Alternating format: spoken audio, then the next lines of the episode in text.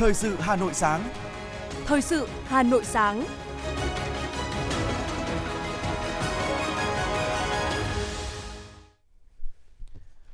Kính chào và cảm ơn quý vị thính giả đang lắng nghe chương trình Thời sự của Đài Phát thanh và Truyền hình Hà Nội sáng nay. Chương trình hôm nay, thứ tư ngày 19 tháng 10 năm 2022 sẽ chuyển tới quý vị một số nội dung đáng chú ý sau đây. Chủ tịch nước Nguyễn Xuân Phúc gặp mặt biểu dương thợ giỏi ngành điện. Việt Nam ủng hộ các chính sách hướng đến mục tiêu phát triển chung của nhân loại, nhấn mạnh của Thủ tướng Phạm Minh Chính trong buổi tiếp ông Mattia Kaufman, Tổng thư ký Tổ chức Hợp tác và Phát triển Kinh tế. Tổng thư ký Liên Hợp Quốc Antonio Guterres sắp thăm chính thức Việt Nam. Nhiều nhà đầu tư nước ngoài đã khẳng định tiếp tục gắn kết lâu dài với Việt Nam vì những tiêu chí mang tính lâu dài và bền vững. Hàn Quốc đứng thứ hai trong số 97 quốc gia và vùng lãnh thổ đầu tư vào Việt Nam với tổng số vốn đầu tư hơn 3,8 tỷ đô la Mỹ. Băn khoăn việc lựa chọn chủ đầu tư cải tạo chung cư cũ ở Hà Nội. Trong phần tin thế giới có những thông tin chính như sau. Nhật Bản mở rộng trừng phạt Triều Tiên vì các vụ phóng thử tên lửa. Đồng đô la Mỹ đang ở mức cao nhất trong 20 năm so với các đồng tiền khác trên thế giới, ảnh hưởng đến cuộc sống của nhiều người dân, đặc biệt là tại các nước nghèo. Rơi trực thăng tại miền Bắc Ấn Độ, ít nhất 7 người thiệt mạng. Sau đây là nội dung chi tiết. Thưa quý vị và các bạn, hướng tới kỷ niệm 68 năm Ngày truyền thống Điện lực Việt Nam, chiều ngày 18 tháng 10 tại Phủ Chủ tịch, Chủ tịch nước Nguyễn Xuân Phúc đã gặp mặt thân mật 122 thợ giỏi vừa được vinh danh tại Hội thi thợ giỏi cấp Tập đoàn Điện lực Việt Nam EVN năm 2022. Đây là những gương mặt ưu tú, tiêu biểu nhất đại diện cho đội ngũ cán bộ công nhân viên trực tiếp sản xuất từ khâu điều độ, phát điện, truyền tải điện đến phân phối điện. Tại buổi gặp mặt, Chủ tịch nước biểu dương những tấm gương thợ giỏi tiêu biểu cùng 100.000 cán bộ công nhân viên của tập đoàn đã có nhiều cống hiến thầm lặng mà lớn lao, không quản ngày đêm khắc phục mọi khó khăn, giữ cho dòng điện không ngừng chảy đến muôn nơi, góp phần quan trọng cho sự vận động ổn định, tin cậy hệ thống điện quốc gia với công suất đứng đầu các nước Đông Nam Á. Chủ tịch nước cũng đề nghị tập đoàn phát huy tinh thần tiên phong, nêu gương của công nhân ngành điện trong rèn luyện bản vững, giữ vững được lập trường giai cấp, thể hiện trách nhiệm công nhân đối với xã hội, chăm lo cải thiện, nâng cao đời sống người lao động. Đồng thời quan tâm gia đình công nhân có hoàn cảnh khó khăn, nhất là những vấn đề thiết yếu như lương và thu nhập, môi trường làm việc, học tập, nhà ở xã hội cho công nhân, nơi học tập, vui chơi cho con em công nhân. Chiều qua tại Hà Nội, Thủ tướng Phạm Minh Chính tiếp ông Matthias Koman, Tổng thư ký Tổ chức Hợp tác và Phát triển Kinh tế OECD. Thủ tướng Phạm Minh Chính khẳng định Việt Nam coi trọng hợp tác và tư vấn chính sách của OECD, sẵn sàng phối hợp với OECD cung cấp số liệu để có được các nghiên à, có các nghiên cứu, phân tích, phản ánh và tư vấn chính sách khách quan, đa chiều. Thủ tướng đề nghị OECD tiếp tục hỗ trợ Việt Nam đào tạo nguồn nhân lực, quản trị rủi ro, góp phần thúc đẩy các hoạt động phát triển kinh tế như là tiêu dùng, xuất khẩu, kinh tế tuần hoàn, kinh tế số, tái cơ cấu nền kinh tế theo hướng tăng năng suất, dựa vào khoa học công nghệ, đổi mới sáng tạo cũng như nghiên cứu các giải pháp giúp Việt Nam tăng khả năng cạnh tranh trong bối cảnh áp dụng thuế tối thiểu toàn cầu. Tổng thư ký OECD Matthias Korman đánh giá cao vai trò đóng góp tích cực của Việt Nam trong chương trình Đông Nam Á, bày tỏ ấn tượng về thành tựu phát triển của Việt Nam hơn 30 năm qua, đánh giá Việt Nam là một trong số rất ít nền kinh tế có kết quả phục hồi mạnh mẽ, tăng trưởng trong năm nay.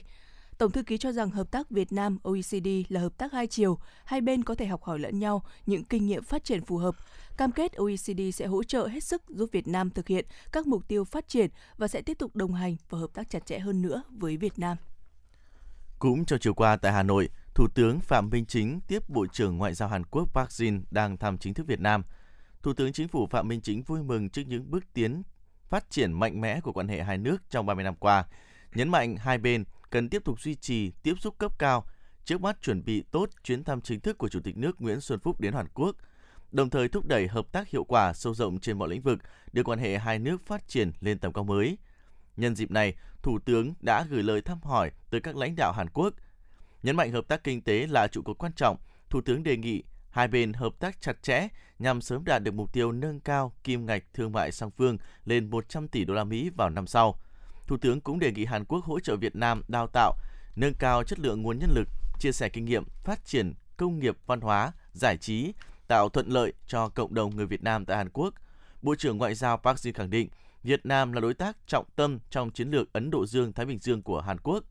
Bộ trưởng khẳng định Hàn Quốc mong muốn tăng cường hơn nữa hợp tác với Việt Nam với các định hướng mà Thủ tướng đã chỉ đạo, khẳng định Hàn Quốc ủng hộ và chia sẻ tầm nhìn chung của ASEAN về vấn đề Biển Đông. Thủ tướng Chính phủ Phạm Minh Chính vừa điện đàm với Thủ tướng Australia Anthony Albanese để trao đổi các biện pháp tăng cường quan hệ hai nước, nhất là về thúc đẩy hợp tác kinh tế, thương mại, đầu tư, hướng tới kỷ niệm 50 năm thiết lập quan hệ ngoại giao hai nước vào năm 2023. Trong không khí thân mật, chân thành và tin cậy, Thủ tướng Phạm Minh Chính khẳng định Việt Nam luôn coi trọng và mong muốn thúc đẩy quan hệ với Australia, đề nghị hai bên tăng cường tiếp xúc cấp cao. Thủ tướng Phạm Minh Chính đề nghị Australia mở cửa thị trường hơn nữa cho hàng hóa Việt Nam, Thủ tướng đề nghị Australia quan tâm, tạo thuận lợi cho cộng đồng người Việt Nam tại Australia và trân trọng cảm ơn Australia đã cung cấp hơn 26 triệu liều vaccine phòng COVID-19 cho Việt Nam. Thủ tướng Anthony Albanese nhiệt liệt chúc mừng Việt Nam đã trúng cử Hội đồng Nhân quyền Liên Hợp Quốc. Thủ tướng Anthony Albanese đề nghị hai bên thúc đẩy mạnh triển khai chiến lược tăng cường hợp tác kinh tế Việt Nam, Australia, đẩy mạnh hợp tác về giáo dục đào tạo, nâng cao chất lượng nguồn nhân lực, đào tạo nghề, trong đó có kỹ năng nghề, cấp thêm học bổng cho sinh viên Việt Nam, thúc đẩy chương trình thị thực nông nghiệp, mở thêm đường bay trực tiếp, đồng thời nhất trí tăng cường hợp tác trong các lĩnh vực mới như là biến đổi khí hậu, chuyển đổi số, chuyển đổi năng lượng, kinh tế xanh. Trong khuôn khổ chuyến thăm chính thức Campuchia, đồng chí Võ Văn Thưởng, Ủy viên Bộ Chính trị, Thường trực Ban Bí thư đã có các cuộc hội kiến với Chủ tịch Đảng Nhân dân Campuchia, Thủ tướng Chính phủ Vương quốc Campuchia Hun Sen, Chủ tịch Quốc hội Heng Samrin, Phó Thủ tướng Chính phủ, trưởng ban dân vận Trung ương, Chủ tịch Hội nghị Hội hữu nghị Campuchia Việt Nam Men Saman. Đồng chí Võ Văn Thưởng đề nghị hai bên phối hợp chặt chẽ để quan hệ hợp tác giữa hai đảng đi vào chiều sâu, duy trì tốt các cơ chế hợp tác hiện có, tăng cường trao đổi thông tin, chia sẻ kinh nghiệm, phối hợp tổ chức tốt các hoạt động trong năm hữu nghị. Hai bên nhất trí thúc đẩy hợp tác kinh tế, thương mại, đầu tư quốc phòng an ninh, triển khai hiệu quả nghị định thư và kế hoạch hợp tác đã ký, phối hợp ủng hộ lẫn nhau tại các diễn đàn đa phương. Sau khi kết thúc tốt đẹp chuyến thăm và làm việc tại Thụy Sĩ, đồng chí Nguyễn Trọng Nghĩa, Bí thư Trung ương Đảng, trưởng ban tuyên giáo Trung ương đã dẫn đầu đoàn đại biểu Đảng ta thăm và làm việc tại Áo. Trong thời gian tại Áo, đoàn đã có các cuộc làm việc với ông Harald Chok, Phó chủ nhiệm Ủy ban Nhân quyền, Ủy ban Đối ngoại Quốc hội Áo, bà Maria Mastring, bí thư phụ trách quan hệ quốc tế của Đảng Dân Chủ Xã hội Áo và ông Robert Floyd, tổng thư ký Ủy ban chủ bị của Tổ chức Hiệp ước Cấm thử hạt nhân toàn diện thăm trung tâm nghiên cứu và thí nghiệm hàng đầu thế giới của Cơ quan Năng lượng Nguyên tử Quốc tế. Tại các cuộc làm việc, Bí thư Trung ương Đảng, trưởng ban tuyên giáo Trung ương Nguyễn Trọng Nghĩa khẳng định Việt Nam coi trọng quan hệ với Áo nói riêng và Việt Nam quan hệ EU nói chung. Trong đó có việc củng cố quan hệ hữu nghị, hợp tác và thúc đẩy tiếp xúc, trao đổi các chính đảng ở Áo và các nhóm đảng trong Nghị viện châu Âu làm việc với các cơ quan của Liên Hợp Quốc. Đồng thời, đồng chí Nguyễn Trọng Nghĩa đánh giá cao vai trò của Hiệp ước về cấm thử hạt nhân toàn diện, Việt Nam khẳng, khẳng định Việt Nam là một trong những thành viên tích cực trong quá trình xây dựng và thực hiện hiệp ước về khu vực Đông Nam Á không có vũ khí hạt nhân. Bộ Ngoại giao đã ra thông cáo nhận lời mời của Chủ tịch nước Cộng hòa xã hội chủ nghĩa Việt Nam Nguyễn Xuân Phúc. Tổng thư ký Liên Hợp Quốc Antonio Guterres sẽ thăm chính thức Việt Nam từ ngày 21 tháng 10 đến ngày 22 tháng 10. Trước đó, ngày 13 tháng 10 tại trụ sở Liên Hợp Quốc New York, Hoa Kỳ, Tổng thư ký Liên Hợp Quốc Antonio Guterres đã tiếp đại sứ Đặng Hoàng Giang, trưởng phái đoàn thường trực Việt Nam tại Liên Hợp Quốc. Tại buổi tiếp, Tổng thư ký vui mừng khẳng định ông sẽ thăm chính thức Việt Nam nhân dịp kỷ niệm 45 năm Việt Nam gia nhập Liên Hợp Quốc năm 1977 năm 2022. Tổng thư ký cho rằng chuyến thăm sẽ thể hiện thông điệp mạnh mẽ về sự coi trọng của Liên Hợp Quốc đối với quan hệ đối tác Việt Nam-Liên Hợp Quốc trong 45 năm qua – khẳng định Việt Nam là một trong những thành viên không thể thiếu của Liên Hợp Quốc, đã, đang và sẽ có những đóng góp ý nghĩa cho công việc chung của Liên Hợp Quốc trong giải quyết các thách thức toàn cầu vì hòa bình và phát triển trên thế giới.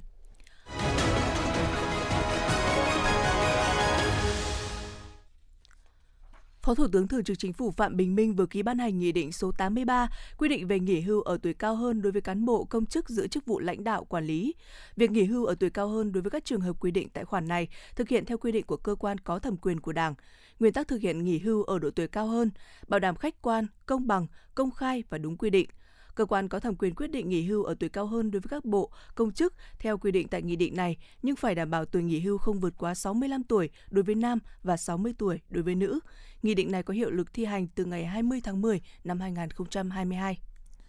Chiều qua, Phó Thủ tướng Chính phủ Lê Văn Thành đã đi kiểm tra công tác khắc phục hậu quả mưa lũ tại tỉnh Quảng Trị. Tại điểm sạt lở sụt lún trên đường quốc lộ 15D đi cửa khẩu quốc tế La Lai, Phó Thủ tướng đề nghị các ngành chức năng đẩy nhanh tiến độ để thông tuyến bởi đây là tuyến quốc lộ huyết mạch có cửa khẩu giao thương với Lào. Phó Thủ tướng lưu ý, bão số 6 sắp đến, mưa có khả năng lớn, nên các đơn vị thi công cũng cần chủ động các biện pháp đảm bảo an toàn. Phó Thủ tướng nêu rõ tinh thần tập trung lực lượng để khắc phục sự cố thông xe càng sớm càng tốt, đồng thời cần lưu ý trong quá trình thi công phải đảm bảo tuyệt đối an toàn cho công nhân, đảm bảo chất lượng công trình. Phó Thủ tướng đề nghị tỉnh Quảng Trị nhanh chóng khắc phục những điểm bị chia cắt trên địa bàn tỉnh, đảm bảo khôi phục giao thông, vận tải thông suốt, chăm lo đời sống nhân dân. Nhân dịp này, Phó Thủ tướng thăm hỏi, tặng quà bà con khu vực gần điểm sạt lở. Phó Thủ tướng khẳng định luôn chăm lo đời sống cho bà con, không để bà con bị thiếu đói do chia cắt vì ảnh hưởng của bão. Chiều qua, đồng chí Đinh Tiến Dũng, Ủy viên Bộ Chính trị, Bí thư Thành ủy, Trường đoàn đại biểu Quốc hội thành phố Hà Nội chủ trì cuộc họp làm việc với à, của đoàn đại biểu Quốc hội thành phố với thường trực Hội đồng nhân dân, Ủy ban nhân dân, Ủy ban Mặt trận Tổ quốc Việt Nam thành phố và các cơ quan tư pháp nhằm chuẩn bị cho kỳ họp thứ tư Quốc hội khóa 15. Kết luận tại buổi làm việc, đồng chí Đinh Tiến Dũng đề nghị Thường trực Hội đồng Nhân dân, Ủy ban Nhân dân, Ủy ban Mặt trận Tổ quốc Việt Nam, các cơ quan tư pháp, các sở ngành thành phố tiếp thu nghiêm túc các ý kiến đại biểu Quốc hội nêu, tập trung khắc phục những hạn chế yếu kém còn tồn tại, lưu ý sau nhóm nhiệm vụ trọng tâm trong thời gian tới đây. Bí thư Thành ủy Đinh Tiến Dũng chỉ đạo tiếp tục triển khai thực hiện tốt các nghị quyết, chỉ thị của Trung ương, đặc biệt là nghị quyết số 15 của Bộ Chính trị về phương hướng, nhiệm vụ phát triển của thủ đô Hà Nội – người đứng đầu Đảng bộ thành phố chỉ rõ phải thực hiện đồng bộ, quyết liệt, hiệu quả hơn nữa các giải pháp đẩy nhanh tiến độ, giải ngân các dự án đầu tư, đôn đốc quyết liệt tiến độ các công trình trọng điểm, thiết yếu, thực hiện kế hoạch đầu tư ba lĩnh vực y tế, giáo dục, văn hóa, nhấn mạnh yêu cầu nhiệm vụ đẩy mạnh thực hiện dự án đầu tư xây dựng đường vành đai 4 vùng thủ đô Hà Nội trước hết là công tác giải phóng mặt bằng, tái định cư. Bí thư Thành ủy lưu ý thành phố sẽ lấy kết quả thực nghiệm nhiệm vụ này là một trong những tiêu chí quan trọng đánh giá cán bộ.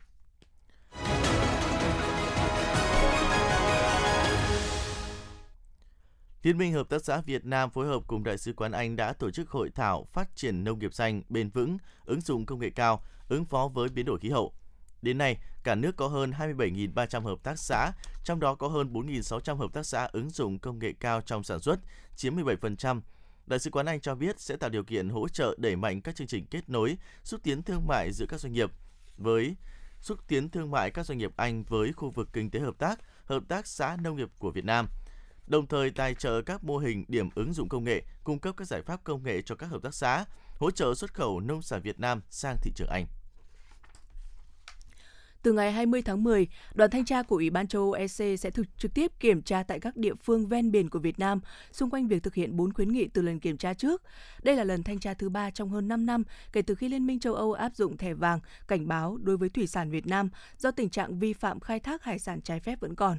Nội dung thanh tra sẽ tập trung vào công tác ngăn chặn tàu cá vi phạm vùng biển nước ngoài, kiểm soát hoạt động theo dõi, giám sát tàu cá, quản lý đội tàu, truy xuất nguồn gốc thủy sản từ khai thác và thực thi pháp luật. Theo kinh nghiệm từ 15 quốc gia đã gỡ thẻ vàng của EC, thì việc đánh bắt có trách nhiệm kết hợp truy xuất điện tử và tăng cường xử phạt là những giải pháp cần thực hiện đồng bộ. Nếu để EC cảnh báo thẻ đỏ, thì cánh cửa xuất khẩu sang hải sản thị trường châu Âu sẽ đóng lại. Sinh kế cho hàng triệu ngư dân cũng bị ảnh hưởng. Hơn một tuần đoàn thanh tra của Ủy ban châu Âu làm việc tại Việt Nam là cơ hội để ngư dân, doanh nghiệp xuất khẩu và mỗi địa phương thể hiện quyết tâm về một nghề cá trách nhiệm và bền vững. 9 tháng năm nay, Hàn Quốc đứng thứ hai trong số 97 quốc gia và vùng lãnh thổ đầu tư vào Việt Nam với tổng vốn đầu tư hơn 3,8 tỷ đô la Mỹ. Bộ Kế hoạch và Đầu tư cho biết thông tin trên tại hội thảo thúc đẩy dòng vốn Hàn Quốc vào Việt Nam diễn ra hôm qua. Việc giữ vững ổn định kinh tế vĩ mô và những bước tiến trong cải thiện môi trường đầu tư kinh doanh là nền tảng quan trọng để nhà đầu tư nước ngoài quyết định đầu tư vào Việt Nam. Diễn đàn cũng thảo luận nhiều về những thách thức hiện nay với dòng vốn đầu tư toàn cầu, xu hướng dịch chuyển vốn giữa các thị trường và những định hướng Việt Nam cần tiếp tục phát huy để giữ chân dòng vốn ngoại như phát huy lợi thế về vị trí địa lý, phát triển cơ sở hạ tầng, logistics nhằm tạo chuỗi cung ứng, chuỗi giá trị bền vững. Thưa quý vị và các bạn, hơn 2 năm dịch COVID-19 đã có những tác động tiêu cực đến cộng đồng doanh nghiệp. Song, chính phủ luôn sát cánh quan tâm đồng hành, kịp thời có quyết sách, giải pháp cho doanh nghiệp, thậm chí có những giải pháp chưa từng có tiền lệ. Nhờ đó, cả chính phủ cũng như doanh nghiệp đã biến nguy thành cơ rất thành công. Điều đó thể hiện qua việc kinh tế tăng trưởng, doanh nghiệp phát triển và phục hồi tốt rất nhanh sau khi kiểm soát được dịch. Từ khi đại dịch COVID-19 xuất hiện và hoành hành, giống như nhiều quốc gia trên thế giới trong hơn 2 năm qua, Việt Nam đã trải qua các đợt bùng phát dịch bệnh, mỗi đợt là một cao điểm phòng chống dịch. Dịch bệnh đã tác động tiêu cực đến mọi mặt của đời sống kinh tế xã hội của đất nước, trong đó có hoạt động sản xuất kinh doanh của doanh nghiệp. Tuy nhiên, trong bối cảnh dịch bệnh diễn biến phức tạp, ở mọi hoàn cảnh, mọi thời điểm, chính phủ luôn quan tâm, đồng hành, tạo điều kiện thuận lợi nhất cho hoạt động doanh nghiệp qua việc lắng nghe, tiếp thu ý kiến đề xuất, đề ra các định hướng chỉ đạo nhiệm vụ, chủ động xử lý các khó khăn vướng mắc của doanh nghiệp. Theo Chủ tịch Liên đoàn Thương mại và Công nghiệp Việt Nam Phạm Tấn Công, sự đồng hành của chính phủ và các cơ quan với cộng đồng doanh nghiệp thời gian qua là rất khăng khít, kề vai sát cánh. Nhớ lại thời gian đại dịch đang bùng phát, mỗi ngày VCCI nhận được hàng trăm phản ánh kiến nghị của các doanh nghiệp, đại sứ quán các nước nơi có doanh nghiệp FDI ở Việt Nam. Theo đó, VCCI cũng đề xuất với Thủ tướng Chính phủ chỉ đạo triệu tập hội nghị gặp gỡ doanh nghiệp toàn quốc. Đây là hội nghị lớn quy mô toàn quốc, là cuộc giải cứu cho doanh nghiệp trong vòng vây của dịch COVID-19. Ông Phạm Tấn Công nêu rõ, chính phủ đã thể hiện sự quyết liệt kịp thời sáng tạo và đặc biệt lắng nghe các doanh nghiệp đưa ra các quyết sách rất lớn giúp doanh nghiệp bảo toàn lực lượng không bị đứt gãy trong sản xuất. Về phía doanh nghiệp trong cái sự đồng hành này thì chúng ta cũng phải ghi nhận tuy gặp rất nhiều khó khăn nhưng với tinh thần dân tộc cao và đặc biệt là cái bản sắc của doanh nhân Việt Nam rất sáng tạo, rất năng động cũng đã đồng hành với chính phủ chia sẻ những khó khăn, đóng góp các nguồn lực lớn cho cái hoạt động phòng chống Covid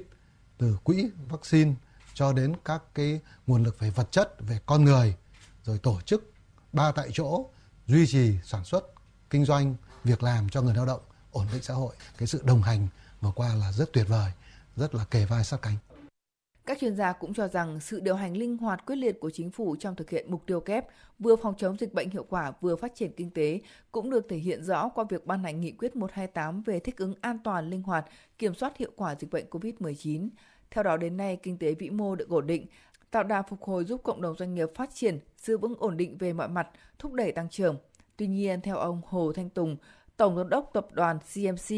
hiện nay kinh tế thế giới đang có nhiều biến động bất lợi về chính trị, về tiền tệ, lãi suất, đang ảnh hưởng đến hoạt động của nhiều doanh nghiệp. Do đó, nhà nước cần ban hành và điều chỉnh các chính sách để đảm bảo kinh tế vĩ mô các cái chỉ số mà liên quan đến về về lãi suất hay là biến động về tỷ giá chúng ta sẽ phải đưa vào trong phần bài toán đầu tư và khi mà chúng ta đưa các cái chỉ số đấy rất là cao thì chúng ta sẽ nhìn thấy cái khả năng và ra được quyết định đầu tư sẽ là thấp đi rất nhiều và chúng ta sẽ hạn chế hơn rất nhiều trong việc mà chúng ta có thể được mở đường dài trong đầu tư tương lai chính phủ để chúng ta cần có những cái chính sách để chúng ta đảm bảo được cái kinh tế vĩ mô và đấy là cái mà quan trọng nhất của đối với các doanh nghiệp sống còn hiện nay. Bên cạnh đó, theo các chuyên gia, doanh nghiệp Việt cũng cần nỗ lực hơn Đặc biệt trong giai đoạn sắp tới, để cạnh tranh thành công phải quan tâm đến vấn đề đạo đức doanh nhân và văn hóa kinh doanh. Doanh nghiệp Việt Nam cần học hỏi nhiều hơn để phát huy nguồn lực đạo đức doanh nhân và văn hóa kinh doanh xứng tầm với một quốc gia phát triển và ngang tầm với các nước văn minh nhất trên thế giới. Đây vừa là vấn đề cấp bách, vừa là nhiệm vụ chiến lược. Tuy nhiên, câu chuyện này không chỉ một người, một tổ chức có thể làm được, mà toàn bộ xã hội, toàn bộ hệ thống, trong đó đầu tiên là giới doanh nhân Việt Nam, phải tiên phong thực hiện.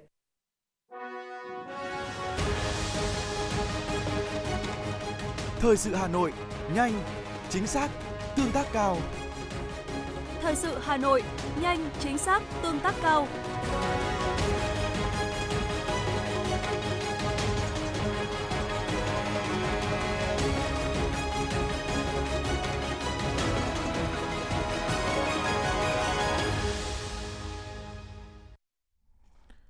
Thưa quý vị và các bạn, Hà Nội vừa bổ sung hai chung cư cũ vào danh mục nhà chung cư thuộc trường hợp phá rỡ để cải tạo xây dựng lại.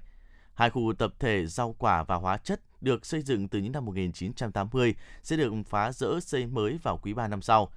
Trong thời gian chờ nhà mới, mỗi hộ trong hơn 80 hộ gia đình ở đây sẽ được hỗ trợ tiền thuê nhà 5 đến 6 triệu đồng trên một tháng hoặc sẽ chuyển đến các khu nhà tạm cư do thành phố sắp xếp. Hiện Sở Xây dựng Hà Nội đã có danh sách 70 đơn vị quan tâm tới việc cải tạo xây mới chung cư cũ. Theo cơ quan này, việc quan trọng nhất là đảm bảo hài hòa được lợi ích của ba bên. Đó là chủ đầu tư làm nhà thì phải có lãi, người dân phải đạt được các thỏa thuận về hệ số đền bù và chính quyền đảm bảo việc cải tạo sẽ thay đổi diện mạo thành phố theo hướng tích cực. Hà Nội có hơn 1.500 chung cư cũ, đa số được xây dựng từ năm 1960 đến năm 1994 hầu hết đều đã hết niên hạn sử dụng, xuống cấp nghiêm trọng, có nguy cơ sụp đổ và không đáp ứng được các nhu cầu sinh hoạt tối thiểu của người dân. Nhưng gần 20 năm qua, chỉ hơn 1% nhà chung cư cũ ở Hà Nội được cải tạo xây dựng mới. Tại buổi tọa đàm giáo dục đại học thách thức và cơ hội do báo Đại biểu Nhân dân, Văn phòng Quốc hội tổ chức, các đại biểu đã đánh giá về thực trạng giáo dục đại học hiện nay và đề xuất những giải pháp tổng thể cho đầu tư giáo dục đại học nhằm mục tiêu nâng cao chất lượng trong thời gian tới. Theo các đại biểu, đầu tư cho giáo dục Việt Nam có xu hướng tăng đều trong 10 năm qua, đạt hơn 18% tổng chi ngân sách nhà nước nhưng vẫn thấp hơn so với mức 20% được đề ra. Đặc biệt, chi ngân sách bình quân trên mỗi sinh viên ở bậc đại học còn thấp so với quốc tế. Việc đầu tư như thế nào để nâng cao chất lượng đào tạo và quy mô, tăng khả năng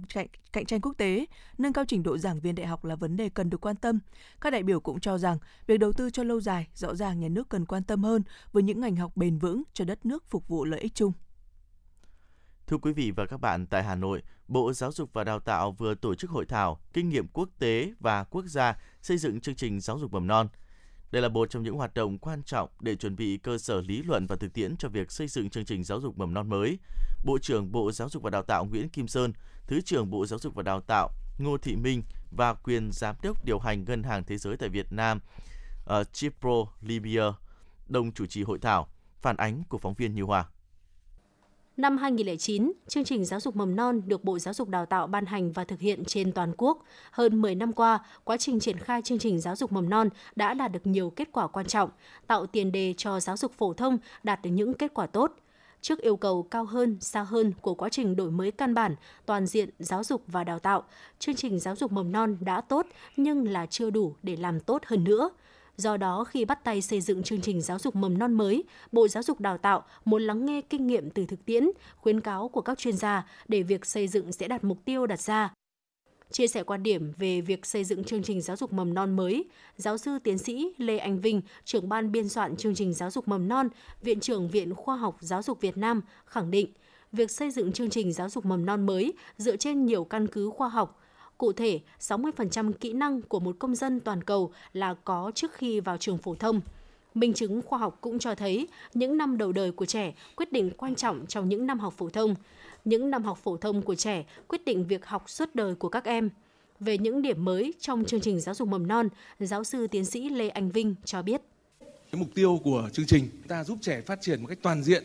về cả các cái khía cạnh thể chất, tình cảm, trí tuệ và thẩm mỹ, hình thành được cho trẻ những phẩm chất và năng lực mang tính nền tảng, đảm bảo cái cơ cơ bản cho tất cả trẻ đều có được những cái phẩm chất, những cái năng lực mang tính nền tảng phù hợp với lứa tuổi của các con, phù hợp với sự phát triển tâm sinh lý của trẻ trẻ mầm non, nhưng cũng khơi dậy phát triển tối đa những khả năng tiềm ẩn của mỗi cá nhân. Và cuối cùng, chuẩn bị cho trẻ sẵn sàng vào lớp 1, tạo một cái cơ sở cho việc học tập thành công ở các cấp học tiếp theo và cái quá trình học tập suốt đời của trẻ với tầm quan trọng của bậc học nền tảng có vai trò quyết định trong hình thành nhân cách, thể chất của con người với những thách thức khi triển khai xây dựng chương trình giáo dục mầm non mới như đòi hỏi tính liên ngành, tính tích hợp cao. Bộ trưởng Bộ Giáo dục Đào tạo Nguyễn Kim Sơn đề nghị nhóm biên soạn chương trình giáo dục mầm non cần có những đánh giá sâu hơn, qua đó có được những định hướng đúng đắn về xây dựng chương trình, tránh được nhiều nhất những sai lầm, đảm bảo chương trình vừa tiếp thu được kinh nghiệm của thế giới, khoa học của giáo dục mầm non, vừa phù hợp với thực tiễn văn hóa, phong tục, tập quán của người Việt Nam. Bộ trưởng Nguyễn Kim Sơn nhấn mạnh. Cần phải có khảo sát với giáo viên, xem là người ta triển khai chương trình cũ ấy, nó có va vướng gì không? Cái gì là cái tâm đắc thì cái đánh giá sâu vào cái chương trình cũ. Thứ hai là việc học tập kinh nghiệm của thế giới là điều vô cùng quan trọng. Nhưng trong cái thiết kế chương trình của chúng ta cần phải chú ý một điểm là làm thế nào để triển khai được trong thực tế của Việt Nam. Ờ, chúng ta cần phải đặc biệt nhấn mạnh cái tính kế thừa các chương trình cũ, đặc biệt nhấn mạnh tính đặc thù của lứa tuổi này. Mọi thứ chưa định hình, tôi đề nghị là nhóm chuyên môn thậm chí cần có cái trao đổi riêng xem là với cách tiếp cận năng lực có phù hợp hay không đối với giáo dục bậc mầm non. Các đại biểu tham dự hội thảo cũng đã tập trung thảo luận, trao đổi làm rõ thêm các nội dung được trình bày qua tham luận, cung cấp thêm ý kiến từ nhiều góc nhìn khác nhau, phân tích, góp ý bổ sung, điều chỉnh quan điểm, định hướng xây dựng chương trình giáo dục mầm non mới – Chương trình giáo dục mầm non mới sẽ được xây dựng với quan điểm chung là cần kế thừa và phát triển trên quan điểm chương trình hiện hành, thể hiện rõ nét hơn quan điểm tiếp cận phát triển phẩm chất năng lực trẻ em mầm non phù hợp với tâm sinh lý lứa tuổi, hướng đến hình thành những giá trị cốt lõi của con người Việt Nam, đáp ứng yêu cầu phát triển kinh tế xã hội của đất nước. Chương trình cũng cần tiếp cận với các phương pháp giáo dục tiên tiến, hội nhập với giáo dục quốc tế và chú ý nhiều hơn đến các vấn đề giáo dục trẻ trở thành công dân toàn cầu trong hoàn cảnh cách mạng khoa học công nghệ lần thứ tư.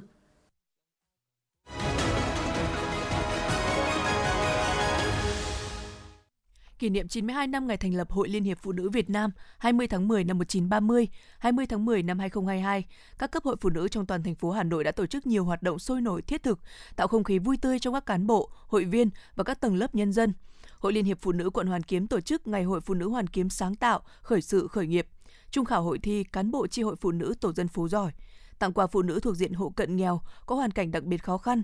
Tại huyện Gia Lâm đã diễn ra hội thi dân vũ, vũ điệu khỏe đẹp, trưng bày giới thiệu sản phẩm làng nghề truyền thống, sản phẩm ô cốp. Hội Liên hiệp Phụ nữ huyện Thanh Oai trao máy ấm tình thương, ra mắt câu lạc bộ hội viên cao tuổi và mô hình phụ nữ thay đổi hành vi trong an toàn vệ sinh thực phẩm.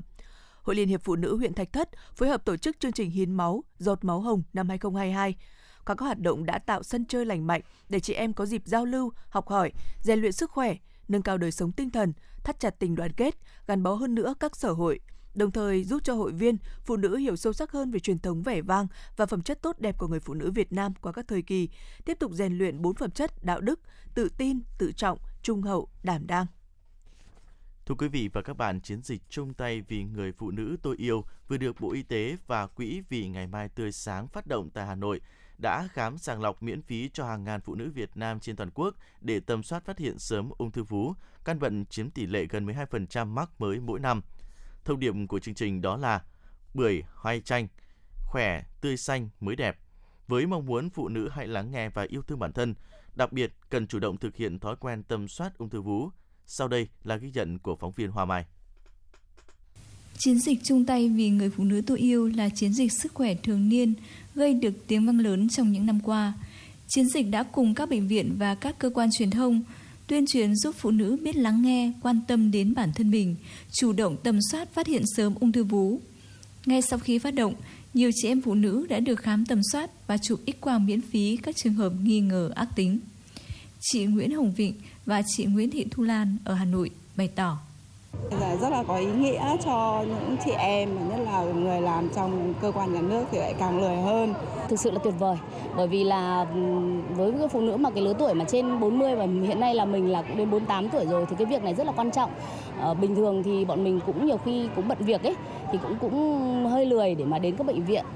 Các chuyên gia đánh giá với ung thư nếu được phát hiện sớm thì việc chữa khỏi đạt hiệu quả cao nhất với chi phí thấp nhất. Có trên 200 loại ung thư với các phương pháp xét nghiệm và phát hiện khác nhau. Với căn bệnh ung thư vú ở phụ nữ thì việc tầm soát siêu âm chụp X quang sẽ giúp phát hiện sớm các khối u bất thường. Chiến dịch được thực hiện với mong muốn người phụ nữ hãy lắng nghe và yêu thương bản thân, đặc biệt cần chủ động thực hiện thói quen tầm soát ung thư vú. Đây là căn bệnh phổ biến trên thế giới và ở nước ta, với 21.555 ca được phát hiện mới mỗi năm, chiếm tỷ lệ gần 12% tổng số các ca bệnh ung thư. Việc tầm soát được khuyến cáo ngay khi phụ nữ bước sang tuổi 40. Phó giáo sư tiến sĩ Nguyễn Văn Quảng, giám đốc bệnh viện Ca nói: Ung thư thì không loại trừ à không không thể là nó xảy ra bất cứ lứa tuổi nào từ trẻ đến già. Đối ung thư vú thì mình lựa, lựa chọn cái lứa tuổi 40, lý do là ở lứa tuổi đấy thì cái à, tỷ lệ mắc ung thư rất là cao và lúc đấy thì à, người ta cũng đã lập gia đình rồi ví dụ như bây giờ mình bảo là cháu 20 tuổi cháu 25 tuổi đi khám đau ung thư vú thì nó một là tỷ lệ rất là thấp hai là người ta chưa lập gia đình mà bắt người ta đi khám như thế thì trừ khi mà gia đình có yếu tố nguy cơ hoặc là có những đột biến gen ở trong gia đình đó thì thì mình đi khám sớm hơn. Năm nay, chương trình sẽ sàng lọc miễn phí ung thư vú cho 3.400 phụ nữ tại 5 bệnh viện trên toàn quốc, gồm Bệnh viện Ca, Bạch Mai, Ung bướu Hà Nội, Chợ Rẫy và Ung bướu Thành phố Hồ Chí Minh và 3 điểm công cộng.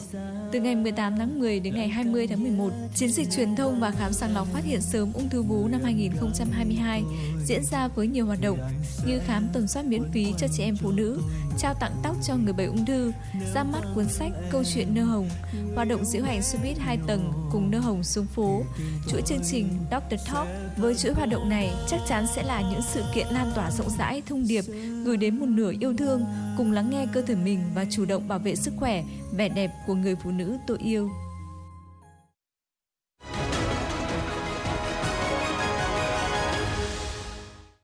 Thưa quý vị, trước tình hình xung đột tại Ukraine thời gian qua tiếp tục có diễn biến phức tạp và khó lường, Cục lãnh sự Bộ Ngoại giao đã có khuyến cáo công dân, cộng đồng người Việt Nam đối với người đang ở Ukraine cần sẵn sàng phương án tốt nhất để giữ an toàn cho bản thân và gia đình. Trong đó có việc sơ tán khỏi các thành phố lớn, tránh xa các khu vực nguy hiểm, giữ liên lạc thường xuyên với các hội đoàn và đại sứ quán Việt Nam tại Ukraine. Đối với người hiện chưa đến Ukraine, không đến Ukraine trừ trường hợp thực sự cần thiết, thường xuyên theo dõi những thông tin cảnh báo của Bộ Ngoại giao để phản ứng kịp thời. Để nhận được sự hỗ trợ trong vòng à, à, khi cần được cần giúp thì người dân có thể liên hệ theo số đường dây nóng bảo hộ công dân. Nhật Bản đã quyết định áp đặt các biện pháp trừng phạt bổ sung đối với Triều Tiên. Các biện pháp trừng phạt Triều Tiên bổ sung bao gồm phong tỏa tài sản của thêm 5 tổ chức do họ tham gia vào các chương trình phát triển tên lửa và hạt nhân của Bình Nhưỡng. Các biện pháp trừng phạt bổ sung được thông qua tại cuộc họp nội các Nhật Bản vào buổi sáng ngày 18 tháng 10, sau khi Triều Tiên liên tục thực hiện các vụ phóng tên lửa đạn đạo về phía biển Nhật Bản kể từ cuối tháng 9. Trong đó có một vụ vào đầu tháng 10 này. Tên lửa bay qua quần đảo Nhật Bản lần đầu tiên sau 5 năm, trong bối cảnh Hàn Quốc, Mỹ và Nhật Bản tiến hành các cuộc tập trận chung gần bán đảo Triều Tiên. Dự báo thời tiết khu vực Hà Nội, nhiều mây, chiều và đêm có lúc có mưa rào và rông ngày hôm nay, gió bắc cấp 2, cấp 3. Đêm trời chuyển rét, nhiệt độ thấp nhất từ 17 đến 19, cao nhất là từ 26 đến 28 độ C. Quý vị và các bạn vừa nghe chương trình thời sự của Đài Phát thanh và Truyền hình Hà Nội. Chỉ đạo nội dung Nguyễn Kim Khiêm, chỉ đạo sản xuất Nguyễn Tiến Dũng, tổ chức sản xuất Quang Hưng, đạo diễn Hoa Mai, phát thanh viên Bảo Nhật Hoài Linh cùng kỹ thuật viên Quang Ngọc thực hiện. Kính chào và hẹn gặp lại quý vị trong những chương trình thời sự tiếp theo.